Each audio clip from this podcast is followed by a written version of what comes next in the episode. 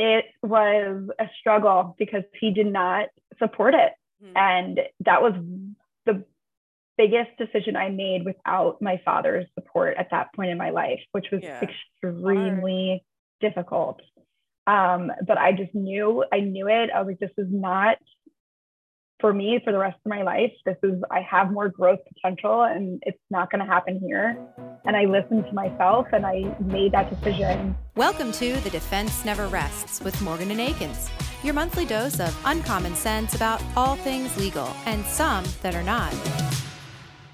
Hi, everyone. Welcome to this episode of the Defense Never Rests. I'm your host, Megan, and today I'm joined by Brittany Lannon. Uh, and Brittany is a vice president of underwriting at Sompo International. Um, and you know she's here to talk about like the exciting world of underwriting and how she kind of got into that role uh, she started out you know in more of an accounting finance role and kind of weaved her way up and she's super passionate about it and you know, and I talked to her on the phone, and her and I talked for like almost an hour just chatting about all things claims and life. And, you know, so I'm excited to have her on. So with that, let's bring her in. Good afternoon. Or I guess it's morning of uh, morning for you, Brittany. Welcome yeah, it is. Thank you. Thank you. you. If I remember correctly, you are in San Francisco? I'm in San Francisco, correct. Oh, how lovely. Yeah, it is lovely. It's been it's been great. Um, it's very windy here today, but it's been uh, pretty lovely that it's oh. mid February and you know blue skies and warm weather. So before we really jump in, I'm actually curious. Did you did you grow up out in California, or are you a transplant? I didn't. I'm a transplant. So I grew up in New York. Um, grew up in Long Beach on Long Island, and then went to school upstate New York at Siena College. Mm-hmm. And then right after college, moved into Manhattan. I was in Manhattan for a little over 10 years. And then the pandemic hit, and I chose to be one of the only people moving into San Francisco. um, just really like going from Manhattan, an expensive city, to another expensive city. But um, yeah, it was a kind of let's just, we're all working remote. Let me just check out a new city. And I came out here, got a sublet, and really just fell in love with it. So I'm still out here. Well, hopefully you got like you were able to take advantage of some like I remember at the time like weren't, weren't rents like dropping a little yep. bit for mm-hmm. I guess for San Francisco standards. So hopefully yeah. you reap some of that benefit. yeah, I absolutely was able to, um, thankfully. So, you know, and the other thing is is people always talk about rent being comparable Manhattan versus San Francisco, but in San Francisco you do get a lot more space. So yeah you know that's the one big thing that i noticed. Like i had closets and an actual you know bedroom with a door. So definitely different from that perspective. You didn't have to like wash your dishes from your bed. Right exactly. just lean over you know get some dishes done fall asleep. You know that's like something i never truly appreciated like when i was looking when I graduated college, I remember like look at like interviewing for jobs in New York and really being completely blind to the cost of things and yeah. like and just being young and stupid and being like, oh, I could totally live in New York on like this measly little salary. like I don't know where I thought I was living. I know. Yeah. I well, I actually moved into Manhattan in 2009. So I also was able to take advantage of the rents at that point too.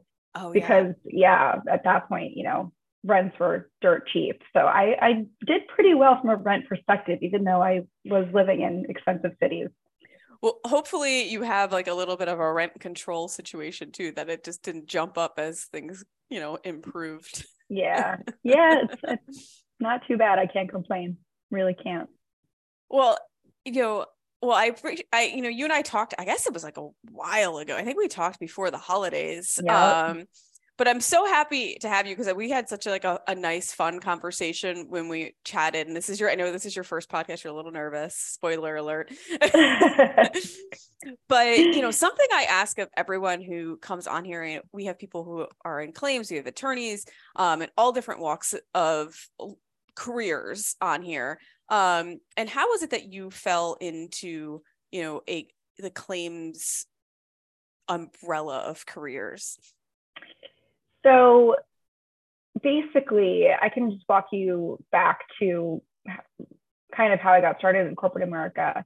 Um, I was a finance major and my dad was always he always instilled a very good work ethic in me i basically got a job as soon as i had working papers when i was 14 and he always just had me working you know he would bring me to bring your daughter to work day all of that so i always kind of was in the corporate america world or realm or realm or like knew that that was where i would be um, and so when i was in college he had gotten me an internship because um, most people that are in insurance generally, and it might not be right now, but generally you know somebody in insurance and that's how you get into insurance. It's never like, you know, this is where I want to be. It's just kind of end up there. Um, and I started um, at QBE doing financial reporting. Um, and I loved it because I was a finance major. I do love, you know, math, Excel, uh, working with numbers, working with Excel and data. Um, so that job was really awesome. But the thing about that was it wasn't as social as I would like for my personality. Um, and I actually had a lot of friends that were in the underwriting industry um, just just through college and after college. Um, and they were like, Britt, you'd be great at this. You should really give it a chance or look into it. Um, so I ended up interviewing for an underwriting position and I, I got one in the lawyer space. Um, and that was basically based off of the team rather than the company or the product. And so I kind of just fell into the lawyer's professional liability space. Um, and yes, I've been doing this particular product for about 10 years. Um, and that's kind of how I fell into it. It just was relationship based essentially. Yeah. Well, I'm, I'm curious, um, and this is a little off topic, but since you mentioned your, your dad was really like encouraged you to get a job early on, what was that first job? Um, I was a receptionist at Supercuts um, I think he basically like got his haircut at Supercuts and they were like, oh, job wanted. And there, my dad was just like, can you go interview? And so I interviewed to be the receptionist at Supercuts. And that was my very first job. So I swept up hair, took people's names down and sold inventory. Um, when I was, I think I was 14. I, yeah, like as soon as I was able to work. Yeah. yeah. So. I mean, I think there is definitely something to be said to to like doing like get getting that type of job early on like I, I think about it now like i never did like the paper route my brothers did but i'm like they don't have that anymore i mean i don't even know if anyone gets an actual paper maybe my i think my in-laws get an actual paper delivered to their right. house but like that was like such the gateway into like your first job like you know having to go on the paper route and deliver the papers and like it's just like not happening anymore mm-hmm. um but i do think you know it's really important to like that responsibility early on that you know absolutely. and having to work for somebody else and you know listen to, the tasks that someone else other than your parents are telling you to do um yeah. and not to mention when you get a paycheck when you're like that young you think you're like you could buy anything. Right. It was incredible. And i mean i he's he's always sort of instilled that in me. And i was i talked to him yesterday because i wanted to see if i recalled everything correctly and I also worked in college as well. And I was like, did you like make me work in college? Like, did you encourage me to work in college or did I just do that on my own? And he's like, you just got a job in college. Like I didn't, I didn't tell you you should or tell you you needed to. So it always, it just kind of like ingrained, like I'm working, like this is my life and I'm, I like to work and I want to be a part of something. And it, it just has been something I've been doing since, you know, yeah. 14 years old. Yeah. And I always liked to have a job in, when I was in college. And I had the same thing. Like, no one told me I needed to get one, but I like to have, like, it, to me, it was like having something else to do other that that was outside of the school itself that gave me mm-hmm. something else to do, It gave you kind of connections to other people. Um, and obviously I always wanted to have like cash for myself right. to, to fund all my yeah. extracurricular activities. But, yeah. right. But, just to know people else because you're in such a bubble in college and just to mm-hmm. know some people outside of that bubble i i liked having that. Yeah i mean i actually worked on campus. I was i worked um i actually tutored which surprises me to this day when i when i think about it. But i tutored um, quantitative business analysis was what i tutored um, and then I also was the manager of our trading room. So I just basically did like the schedules and stuff for all the other employees that had to just sit in the trading room, the Bloomberg trading room that we had to be there oh. for any questions um, and things like that. It was honestly a very easy job. Uh, yeah. But it was a job nonetheless. Yeah. So Yeah, I did the yeah. tutoring too. I tu- I tutored organic chemistry, which I think is also hilarious. yeah, right. I'm like, I can't believe I was like imparting knowledge on people around this topic. Like, I know, so thought I was now qualified to do this. exactly. Right. Exactly. but it was it was nice to you know it was it did help forge other relationships and other experiences outside yeah. of my own little social bubble yes yes um and it just like it, it, gives you just something like you have to prioritize your time a little bit better like you can't just like yep. float around be like oh I'll get to the like the studying when I can like you have to actually like kind of schedule it out and prioritize things and mm-hmm. that's like a good life skill that you can translate into Absolutely. real life Yep. Of course. Um so okay, so you know you got into the underwriting world um to to because you needed more like you felt like you needed more socialization so or that socially sounds like I'm like socializing you like you're a dog or a baby. like a puppy. right, right. Needed some socialization in my career. Um, yeah, I mean, I guess there was a, there was a number of things. Um, I like I said, I loved the technical aspect of it. I loved working with data. I worked with a ton of data in my accounting role at QBE. Um, but I looked at the just trajectory of that career path and what that looked like. And I've always been, you know, pretty ambitious and wanting to continue to learn and do things and grow. And there really wasn't a clear path for me in the accounting space and I was like kind of looking around and I'm like, I don't really want to be doing this when I'm in my 50s. You know, like I, I want a different, I want to be in a leadership position. I want to be a little bit more in a decision making decision uh, position. So so that was a piece of it. And then another piece of it was the social aspect of it. I'm just by nature a pretty social person. I do like making relationships, meeting new people. Um, I'm pretty outgoing. It just in terms of who I am naturally as a person, it just fit better because you do have to make a ton of relationships in underwriting. It's a really relationship based yeah. position. Um, so that, it was it was a mixture of both, and also the ability to kind of seamlessly transfer. Like I had, I was in insurance, and it was scary, right? Like it was QBE was the only job I I knew. Um, I didn't really know what it would be like to work for another company or in a different position. And I essentially changed a career path, right? And that's not a comfortable thing to do when you're in your mid 20s and you have a steady paycheck and you've had this, you know, I, you know, this this idea of having a job and being grateful for a job being instilled in you. It's like, well, why am I going to chance this and go to a different, you know, industry or job um, when I have something that's stable and there yeah. and, and, that I'm good at? Um, so I could circle back to what I was my, the point I was getting at, but um, it was scary and also I just knew it was the right thing for me to to expand my knowledge base. Um, and yeah, sorry, I got a little off track there, but but um, but yeah, so it's it's the ability to go into the more social aspect of it and then also it's it is a position where you're constantly learning and growing and you're constantly being challenged. And there's you know you're never going to hit a plateau with underwriting especially with a product like lawyers professional liability because the landscape is changing yeah. continuously right? And there's just always things that you can learn about.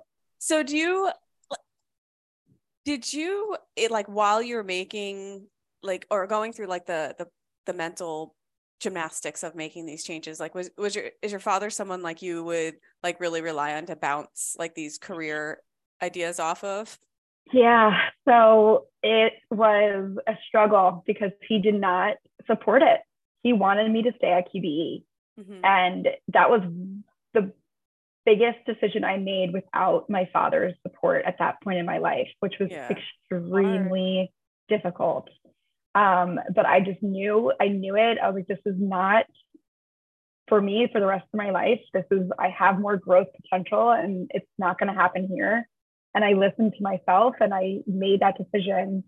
Um, and the thing that's great though is even though he didn't necessarily support it, it he he really did teach me to do my due diligence, right? Like, yeah. what am I getting into? You know, not jumping into something without really figuring out does this work for me? Is this the right position for me? So he kind of really just challenged me rather than didn't support me, essentially. Yeah. But it did feel at the time pretty major to kind of go against what my dad recommends for my career path, being that he's he was, he was such a big part of it mm-hmm. throughout my entire life. So has he come around now? Yeah, yeah, he definitely has. Um, and it's it's funny. It, anytime that I come to him with any big life or any big decision, I I oh, I kind of come prepared. like I really do. I'm like I've thought about this. This is what's going to happen and I'm just more, and it makes me more confident in my decisions actually. So yeah, it helps. That that I mean that's such a valuable thing to have though to have like someone push back and not just be like that's okay you know whatever you want to do mm-hmm. because i remember when i decided I, I was in a career and i decided i you know wanted to go to law school and my my mom was like okay like she, you know and i probably would have gone even if she had challenged me on it but she was like okay whatever you want to do you know yeah um, yeah, I mean, I also kind of had that personality myself. So I did need that in my life. Like I kind of was like, all right, yeah, that sounds fine. Or okay, yeah, sure, I'll give that a shot. So I did need kind of more structure around that decision making process. So I'm so grateful for that.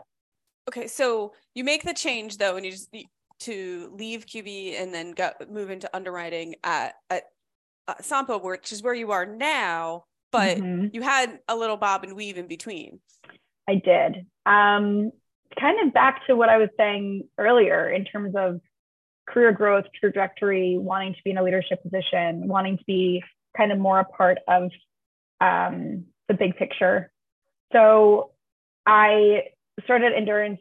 It was and then got bought by Sompo. Um, and I kind of was like, I mean, in any kind of job, I'm like guns blazing for the first six to eight months. Like, I just want to be in everything. Want to be like invited to everything and want to be immersed in whatever I can around, you know, the industry or what's going on or who can I meet and all that stuff. So the first few months or year of endurance, I was a very like, I would cancel on my friends last minute all the time. Just because if, if I got invited to something, I'm like, I'm going. Like it was, I was everything I said yes to in the first basically probably year, if not more, of my career. Um, and I absolutely loved it. I was just, I really was put in such an incredible position in terms of who I was able to train under. Um, I, it was a really small team. So it being my first underwriting job, essentially, I, there was only four people and those, including myself and the, the three other people were really well versed in the lawyer's professional liability world. Um, and the training that I was able to get and the hands-on experience that I, I was able to get, I just don't think I would have really gotten anywhere else. Um, and then, you know, the team grew because I started endurance when we were building the book up. It was a small book when I joined, and then it was a larger book when I ended up exploring another opportunity. Um, and it was just kind of the same story. I mean, I loved loved working at Endurance or Sompo, and um, it was a very difficult, very, very, very difficult uh, decision that I made to leave to go to Everest. And essentially, the opportunity was to build a book from scratch, ground up, um, be a part of, you know, something new and have more autonomy, have more decision making, um, uh, more of a decision making, you know, position. Um, so I ended up going to Everest, and I'm you know, at the time, it like if I could change one thing about that is I put myself through hell. Like making that decision, I was like in turmoil. Like, did mm-hmm. I make the right? Did I make the right decision? And I, I it was it was a very uncomfortable time. Um, but ultimately, I'm super happy that I went to Everest. Um, I got to learn a different skill set that I didn't learn at Sompo, um, which would be, you know, looking at smaller law. You know, mm-hmm. that's kind of what we were looking at at Everest was a small, smaller law segmentation. Um, and then just also being able to get a new experience and working with different people and having different styles. Um, so yeah, so I, I was at Everest for about a year and a half, and then I always kept in touch with Sompo. Um, I I really you know loved working at Sompo. So the opportunity, whenever the opportunity came, arose that I could come back, especially in the position that I'm in now, I was like, absolutely. And I was ecstatic and very, very happy about how things have played out so far. Well, and uh, the one thing that, you know, I always feel like even the, even, and I'm not saying that it, it was a bad mood for you but even like bad like negative moods you can you can always learn learn something 100% yeah um and i always think too about like management styles you know because you're probably you know you're in one place and they, there's a certain culture and there's a certain probably like how things are run and management style. And then you if you if you move to a different department in that same company you might see something different. If you move to an entirely different company you're going to see a, a whole new mm-hmm. um you know uh, environment i should say yeah. so is there anything that you know you pulled out of any of those experiences of certain management styles or um corp- like corporate energy that yeah. you know really were like stood out as a positive to you and then on the converse some that were a negative to you sure um well from just a personal perspective it was absolutely sure. um in terms of like making a decision that might not seem like the right decision at the time um just kind of having faith for lack of a better word that you you know you made the decision now make the best of it right? Like you're here. Now let's just move forward and yeah. get what you can from it. Um, and i think that because i left Sompo i had this kind of feeling in it, it helped with my confidence actually mm-hmm. it was kind of like i left something that i was so comfortable in and i loved so much to be here and now i want to make the best of it mm-hmm. so i think i was way more vocal and i was way more um, i participated more in conversations and i spoke up for you know my ideas way more than i think i had at Sompo at everest and I think that that muscle I needed to flex. And I don't know yeah. if I would have been able to do that at Sompo in the position that I was in because I had been there for, you know, almost five years. There's a level of comfort that you get and, mm-hmm. you know, you have a wealth of resources. So if you don't know something, you can just ask somebody instead of relying on your own knowledge. And, yeah. you know, like having faith that you do know what you, you do know what you're talking about, or you do know what the topic of hand is, or you have faith that you can learn it. Um, so that definitely was huge at Everest. Like I, it, it helps with my ability to trust myself and my own knowledge and lean on myself. Um, I think that from a management perspective, it was, you know, it was just different. I've really, really wanted to be a part of the, the bigger picture. Mm-hmm. And there was just a, I, I w- almost felt like I wasn't moving fast enough, and I was getting a little bit frustrated, and I wanted to be a part of more. Um, and it, it wasn't exactly what I had envisioned. So coming to terms with that as well, and you know, I had I had certain supporters that made me feel and trust that I was going in the right direction. But there was a lot of pushback. It, it's it's hard when you when you're known at a certain company and then you leave, you basically have to build your name up again. Like you need yeah. to, you know, show who you are and it's not just known and assumed. So going through that period too was was difficult, you know, proving yourself again. Um which was which was great, you know, but at the time it's frustrating. It's like I yeah. I'm being doubted. Why am I being doubted? I know what I'm doing, but it's it's just the nature of you know they don't know me. They don't know what i'm capable of. They don't understand you know my background or knowledge or whatever it is. Yeah. But it also kind of gives you a an opportunity to not to reinvent yourself but you like like mm-hmm. how you're you're so comfortable in another position and you move to a different company you're like okay like i can i can bring out this side of me a little bit more here because no one knows me really yet. Yep. so you can kind of like create you know who, who you, how you want to be perceived it's so hard to change that once you've already been somewhere for a while so you Absolutely. can kind of you know not reinvent yourself but like choose yeah. what you want to highlight of yourself yeah and and i think that that was that whole thing about kind of having being not assertive but a little bit more assertive and a little bit more just vocal like that i don't think would have happened or it would have been it would have taken me longer if i had stayed and i didn't yeah. you know make that that jump at the time yeah. So So, and I, I think you touched on it too, but so you were at Everest and then you go back to Sompo. So how did, how did that transition happen for you? Was it something like you were, did they say, Hey, we need like they, did they reach out to you or did something just fall into your lap or? Yeah. So like I said, I would always be in contact with, you know, with Sompo, with my team. Um, and there was, there's always movement in the industry. And whenever there was movement, they would reach out and say, Are you interested in this position? And I, I'd be like, You know what, this doesn't seem like what I'm interested at this point. And they're like, Okay, well, let's just keep in touch. And there was a decent amount of movement within Sompo, and that did open up an opportunity for me to come back in the role that I'm in now.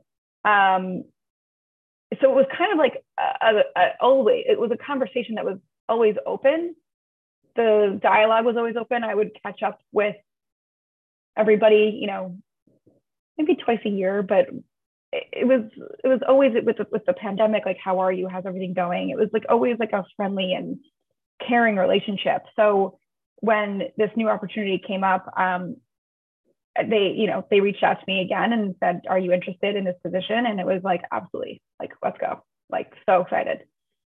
So yeah. um and I, I do feel like there was so much of that happening, you know, in the pandemic. Like people, like I think a lot of people did soul searching, and also I think being able to work wherever, you know, mm-hmm. really opened up a lot of opportunities too that may not have been available. Um, so you know, I, I think it kind of pushed people to kind of. Yeah, I mean, and bit. also during that time, I made the move to San Francisco. So I did move across the country and moved out of the state that I basically spent my entire life in. So these things are character building essentially, right? And it builds confidence and it kind of instills like, oh, I can do this. I can do these things.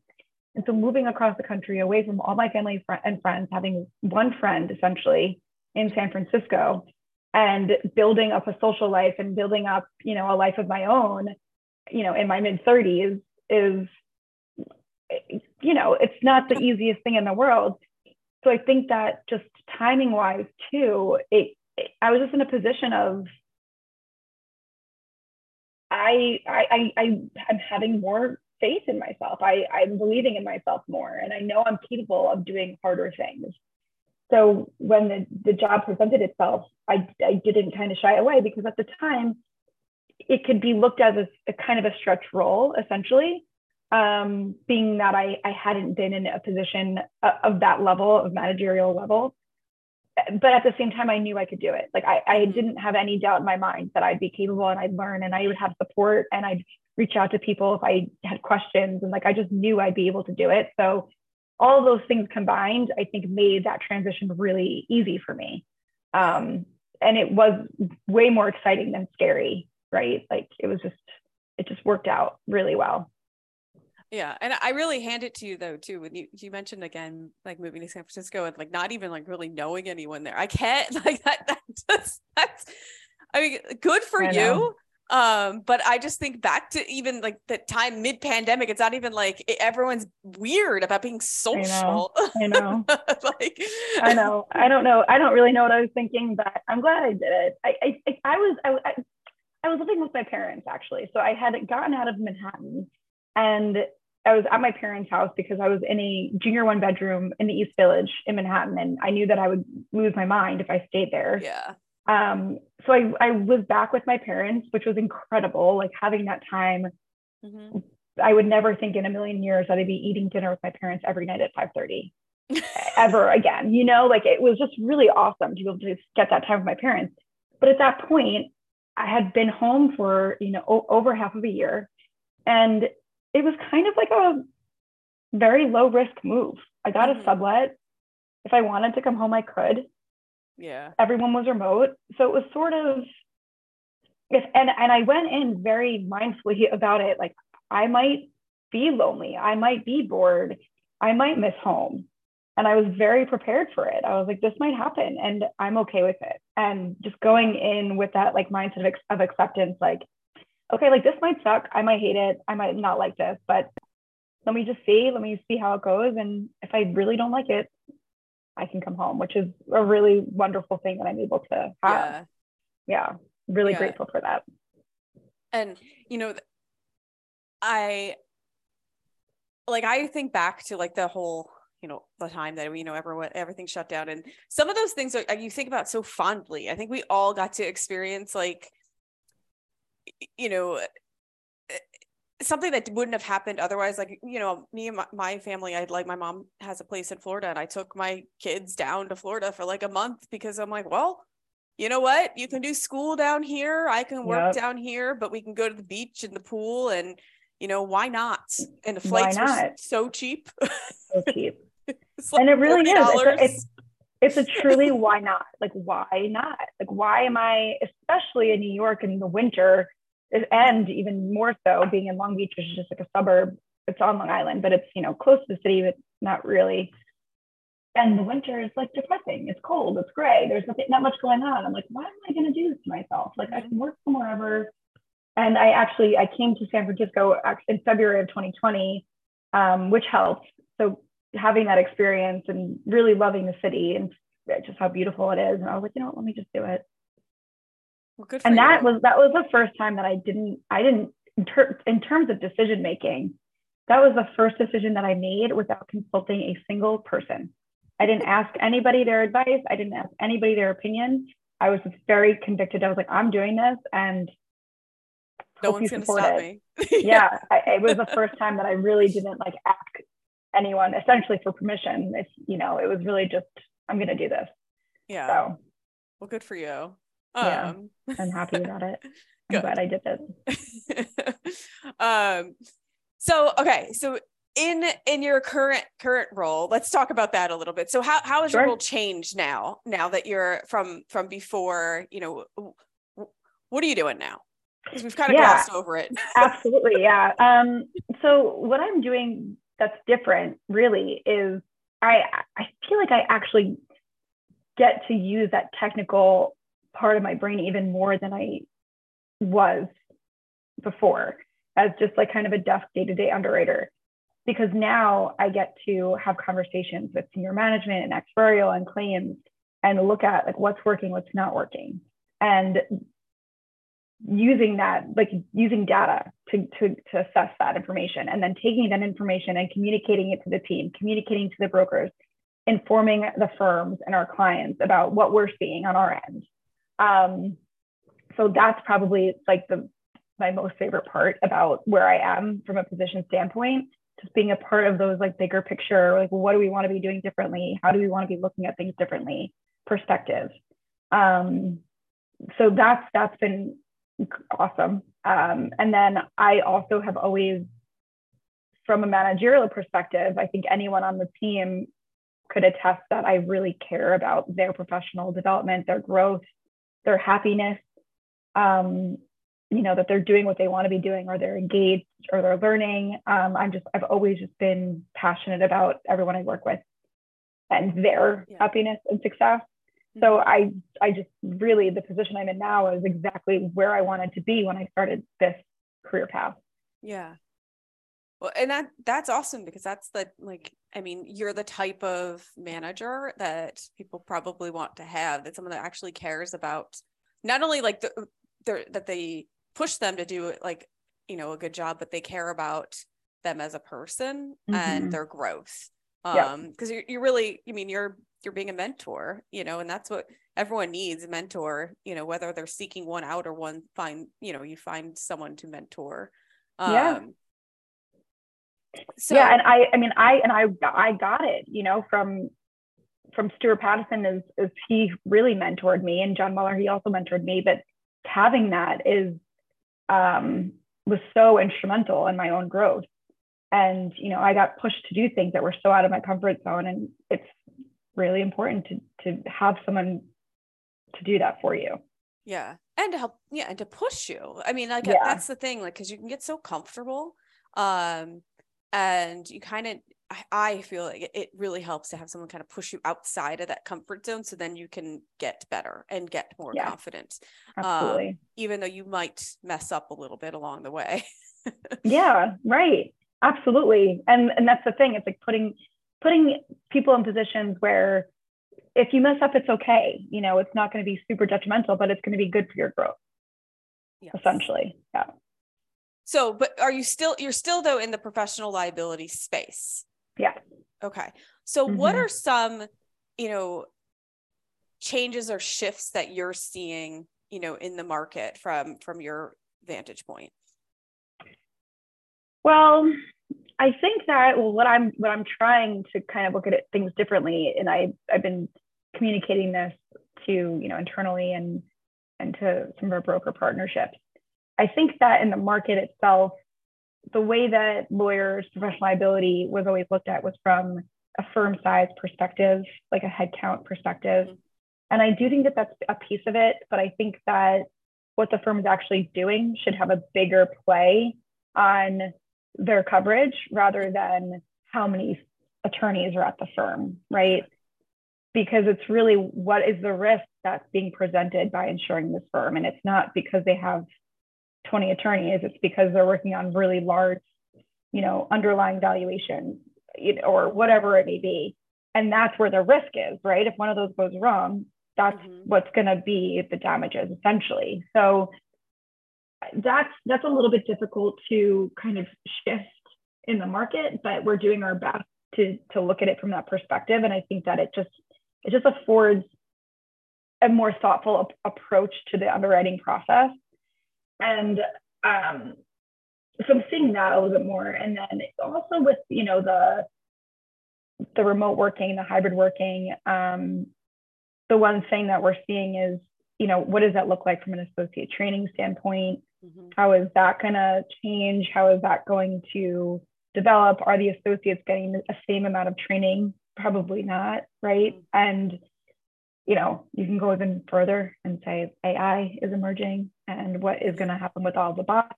And yeah. are they, are they going to be taking over associate roles, or on the flip side of that, is just the information is going to be at the fingertips of all the attorneys. So the training isn't really there because you're not in it, you're not doing it. It's just the information's there.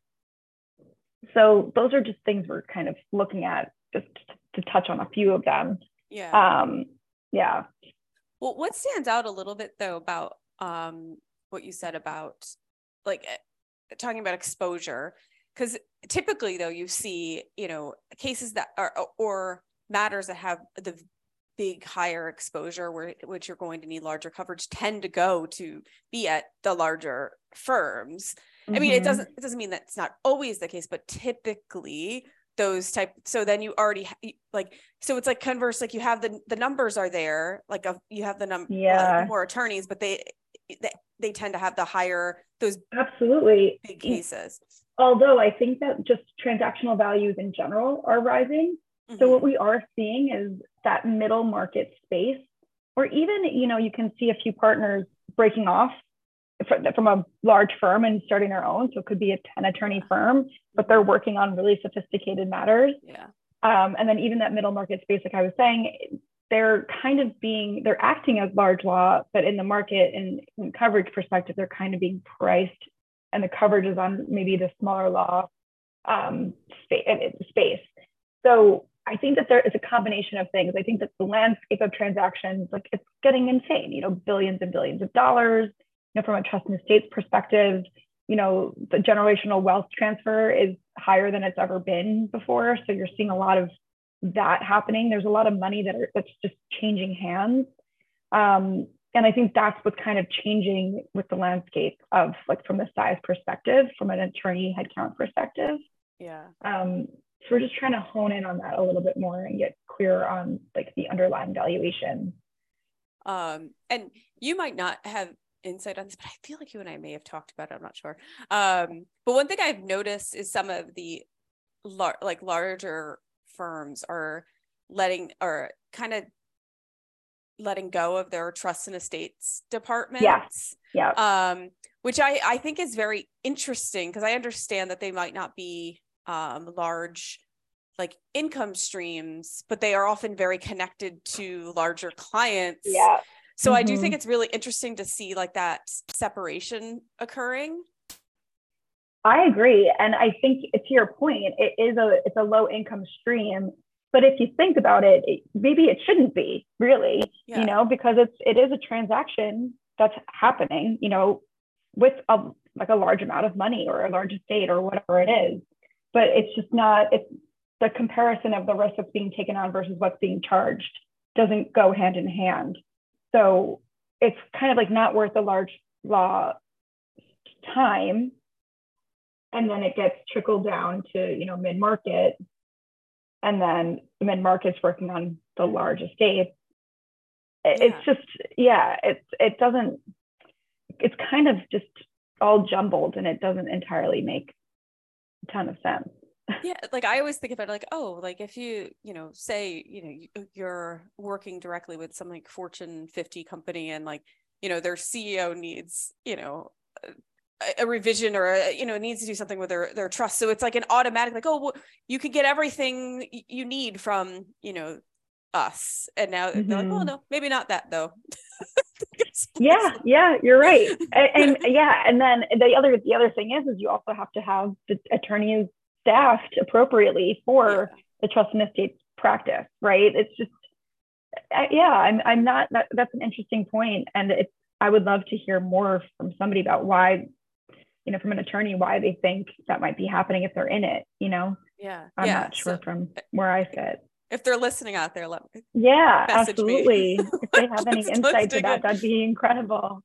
Um, incredible. It, so one thing that comes up a lot in, in my space, um, and I, I, hear a lot of when I have a lot of people come on and talk about like the nuclear verdicts, um, and you know, is that something that in, in your space you with the professional liability you, you can account for when you have these billion dollar, you know, you know nuclear verdicts in you know say a trucking case or something like that like is that you know how does that impact your end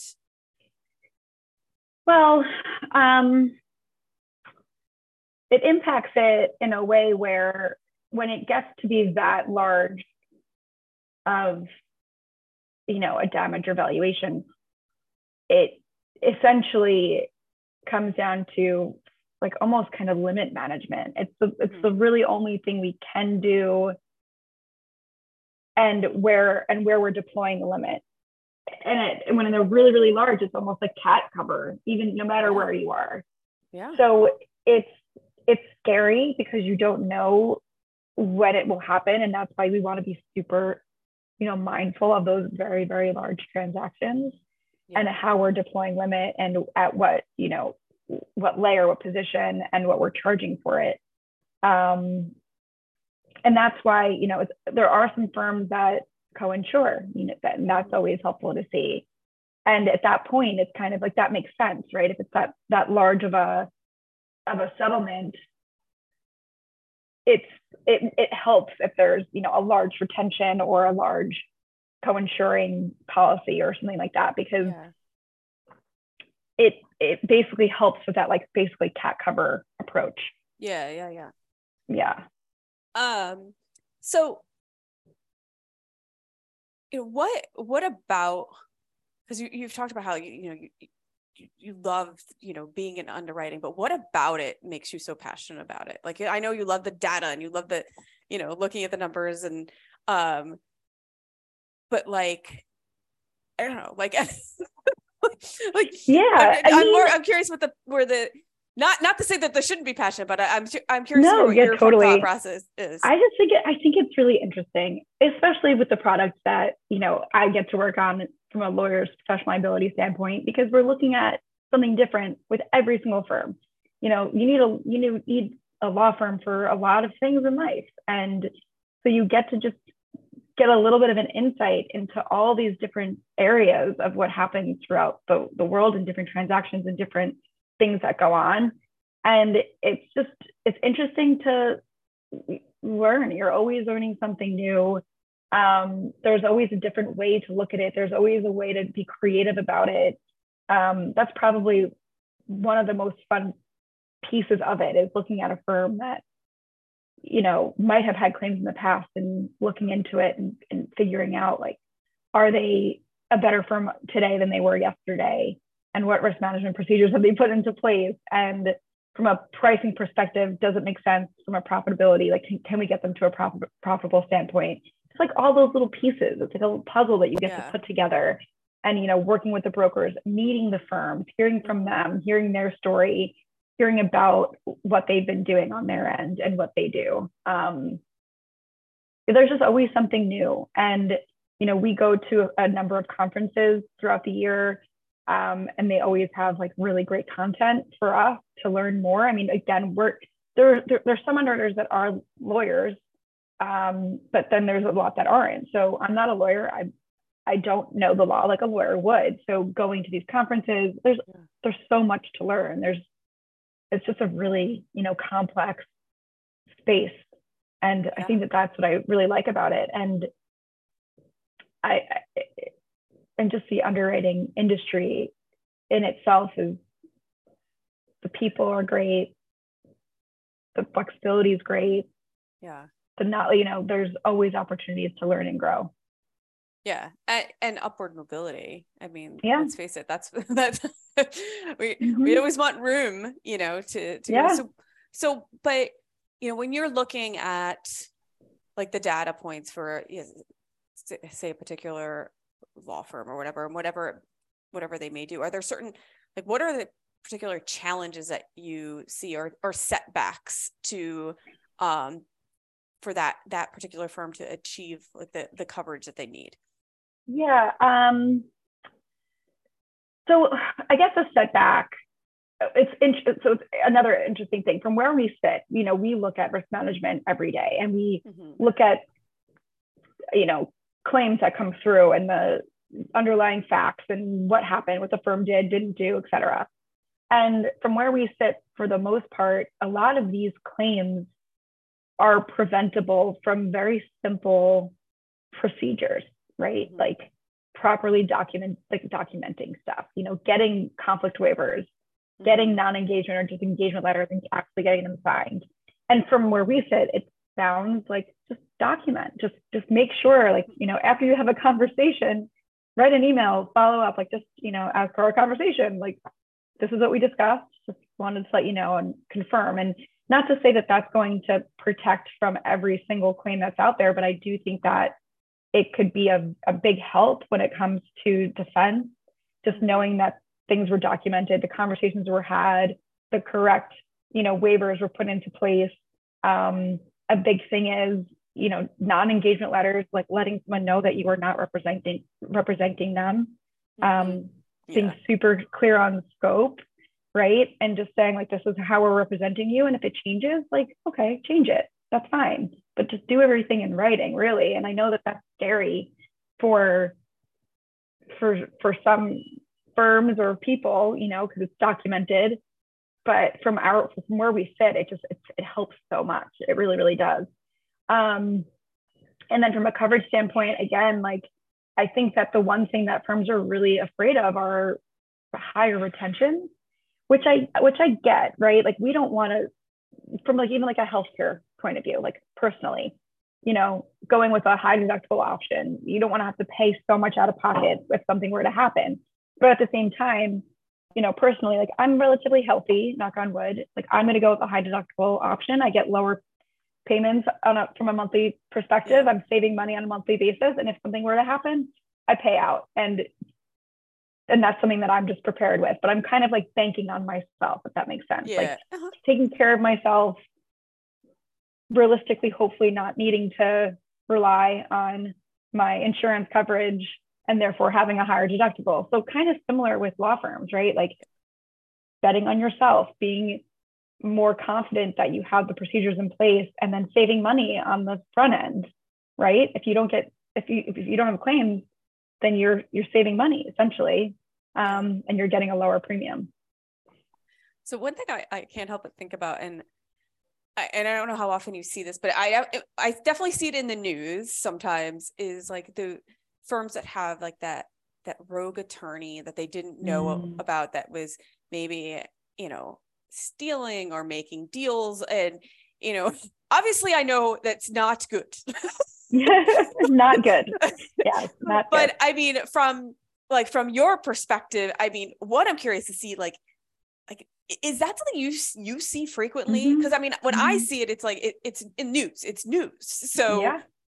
You don't know if how often that happens but i've seen mm-hmm. it happen mm-hmm. like with people that I know adjacently, you know, and yeah. I'm like, wait, I worked with that person, you know, and that it didn't maybe didn't happen at work the place where I worked with them, but it happened at a later right. And, like, and it blows your mind. Right. Um, but it's definitely scary for sure, right? It's like because because it's like it's a rogue attorney essentially yes. that's kind of going on their own, and and that's why when we look at you know firms from a risk management perspective, like things are going to happen, mistakes are going to be made, like it's it's never going to be perfect, but you know having really solid intake procedures, right, where you can't work on a matter until you have all these things in place, engagement letters in the system, and then you can open the file, you can work on it, or supervisory methods, right? From um, accounts receivable, really, like, are we getting paid? Are we not getting paid? What is the firm working on?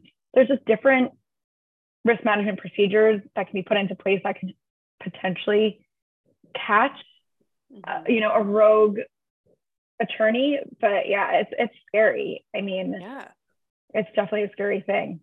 Well, I mean, the one that I, I comes to mind, I saw that the, it was some attorney that was like making settlement negotiations without the authority of a carrier, like cl- essentially closing a deal that they didn't have authority for. Yeah, yeah, and then and like and then and doing it over and over and over again, and then once the and it, it was a trusted attorney who you know you probably aren't going to keep close eyes on because they're experienced mm. and they they have a track record and they know what they're doing like you don't think it's not like a new associate situation that you have to like yeah. really watch over them like they're probably they have their own client relationships and i just think from that from like a not only a management perspective but the, they're like holy crap now what's going to happen with our our, our coverage yeah and our I mean, premiums?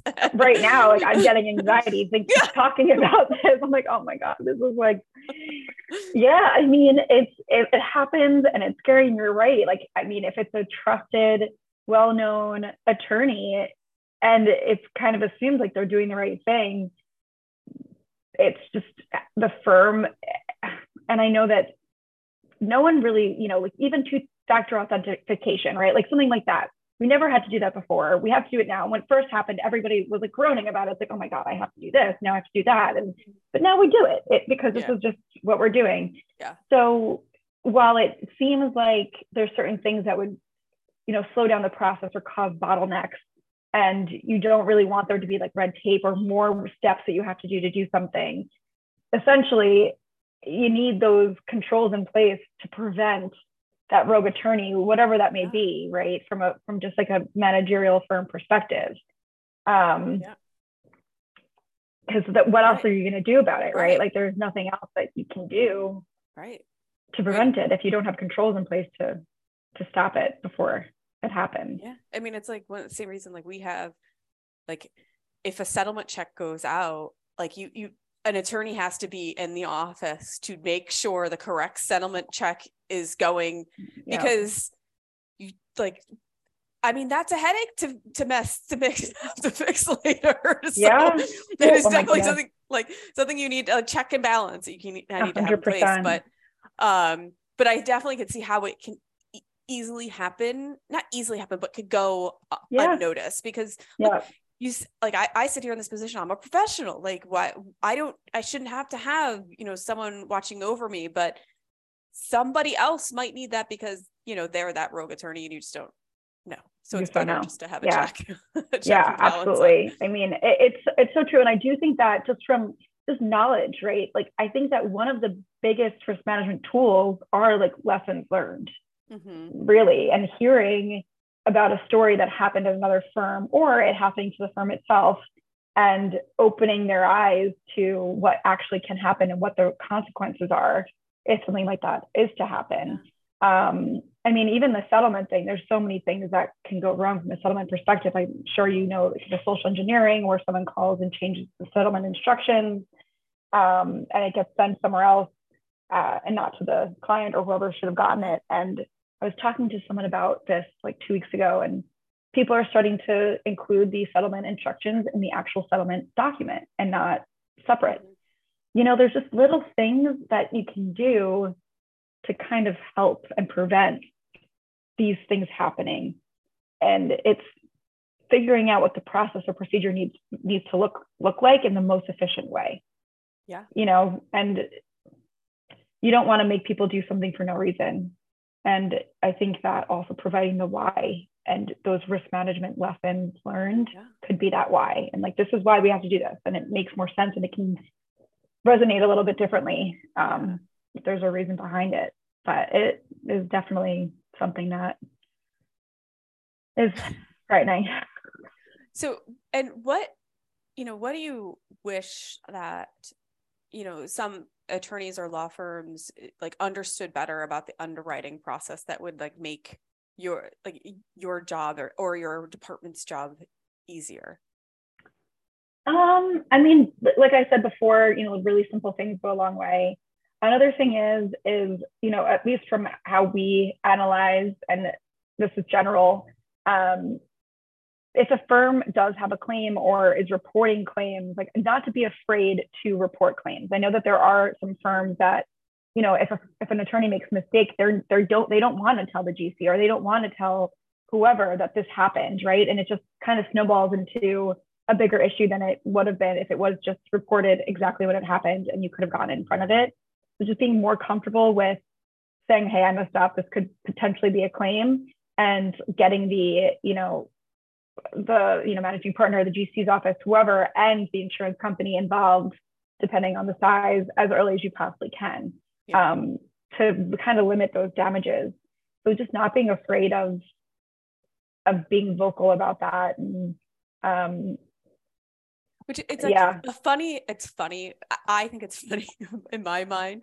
Be like, wait, like all the time, like from my position, we're always telling like clients or insureds, like, hey, like if you get notice of a claim, don't sit on it. Like give it, you know, send it to us. Or if like something happens, you know, and it's serious, call us. Like we'll get out, we'll be on the like feet on the ground. And then that's the same people like attorneys in the same way are like oh wait something happened over here like we don't want anyone to know like, right like, yeah we're following our own advice yeah i know and that's the thing right like it's it's easier said than done like most things right but it's but it does help and getting in front of it and not sitting on it. And because you can get into some you can get into timely reporting issues with coverage and you don't want to do that you know if there's if there's knowledge of the claim and you don't report it and you change policies like that can potentially not have coverage right? Like you don't want to get into a situation like that.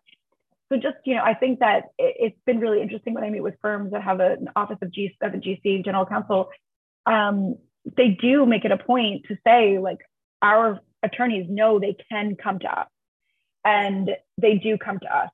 So the fact that that's even being brought up and a, point that's driven home means that it doesn't happen at other shops right? So just I mean, and I can go both ways, right? Like, I think that firms have to be more lenient, essentially, like, and make attorneys feel comfortable to say this happened and not feel like there's going to be like immediate repercussions, right? Yeah. Yeah. Um, so I, both ways yeah. with that. Yeah. I mean, uh, some of it I think goes down to like the like, well, if I pretend it didn't happen, maybe it didn't. right. Right. Which is not good. Not advisable. Not, right. No, not advisable. Please don't do that. Please don't do that. Yeah. Absolutely not. That, that is not the point. the point is to do the opposite. exactly. Like let's get ahead of it. Let's figure out what we can do.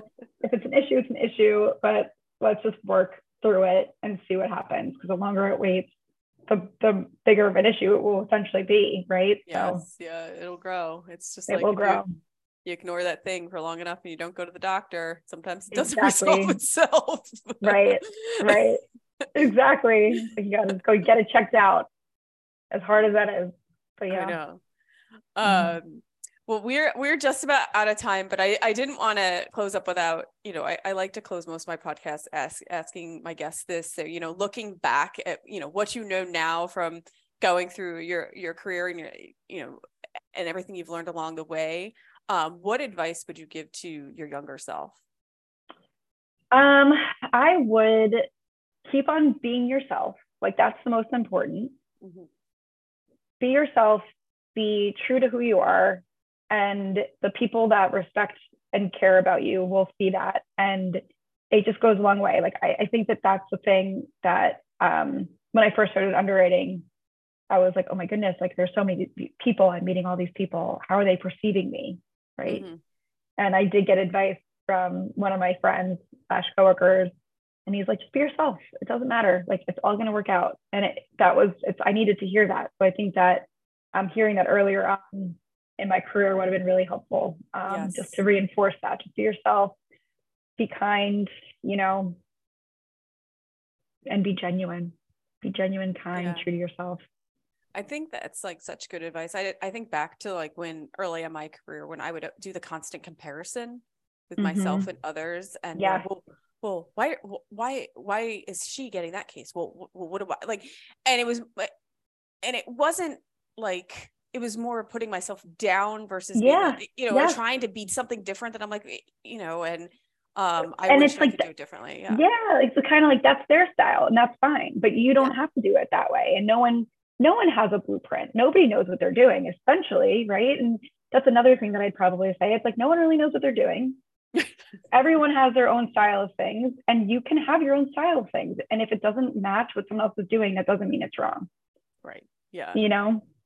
Yeah, it's it's hard. Even as like a parent, that's hard too, because then you're always like, "What's going on at their house?" Like, yeah. You know, like, but we have no know. one knows what we're doing. No one knows, and right, and that's the thing. It's you got to just stick to what you know and what feels good for you and what feels right for you and and that's really it and not doubt that yeah yeah well, i think that's that's great advice and a great way to lead your team mm-hmm. yeah i try so, my best yeah well Brittany, I appreciate so much you coming coming on. And see, I told you, was it that bad? It, no, this was so much fun. Yes, that was awesome. Thank the hour so went by really fast. It did. It really did. Uh, yeah. And as always, for everyone listening, uh, if you like what you hear, please like and subscribe to the Defense Never Rests on Apple Podcasts. And you can also find us at YouTube at TDNR Podcast. And thank you so much for tuning in.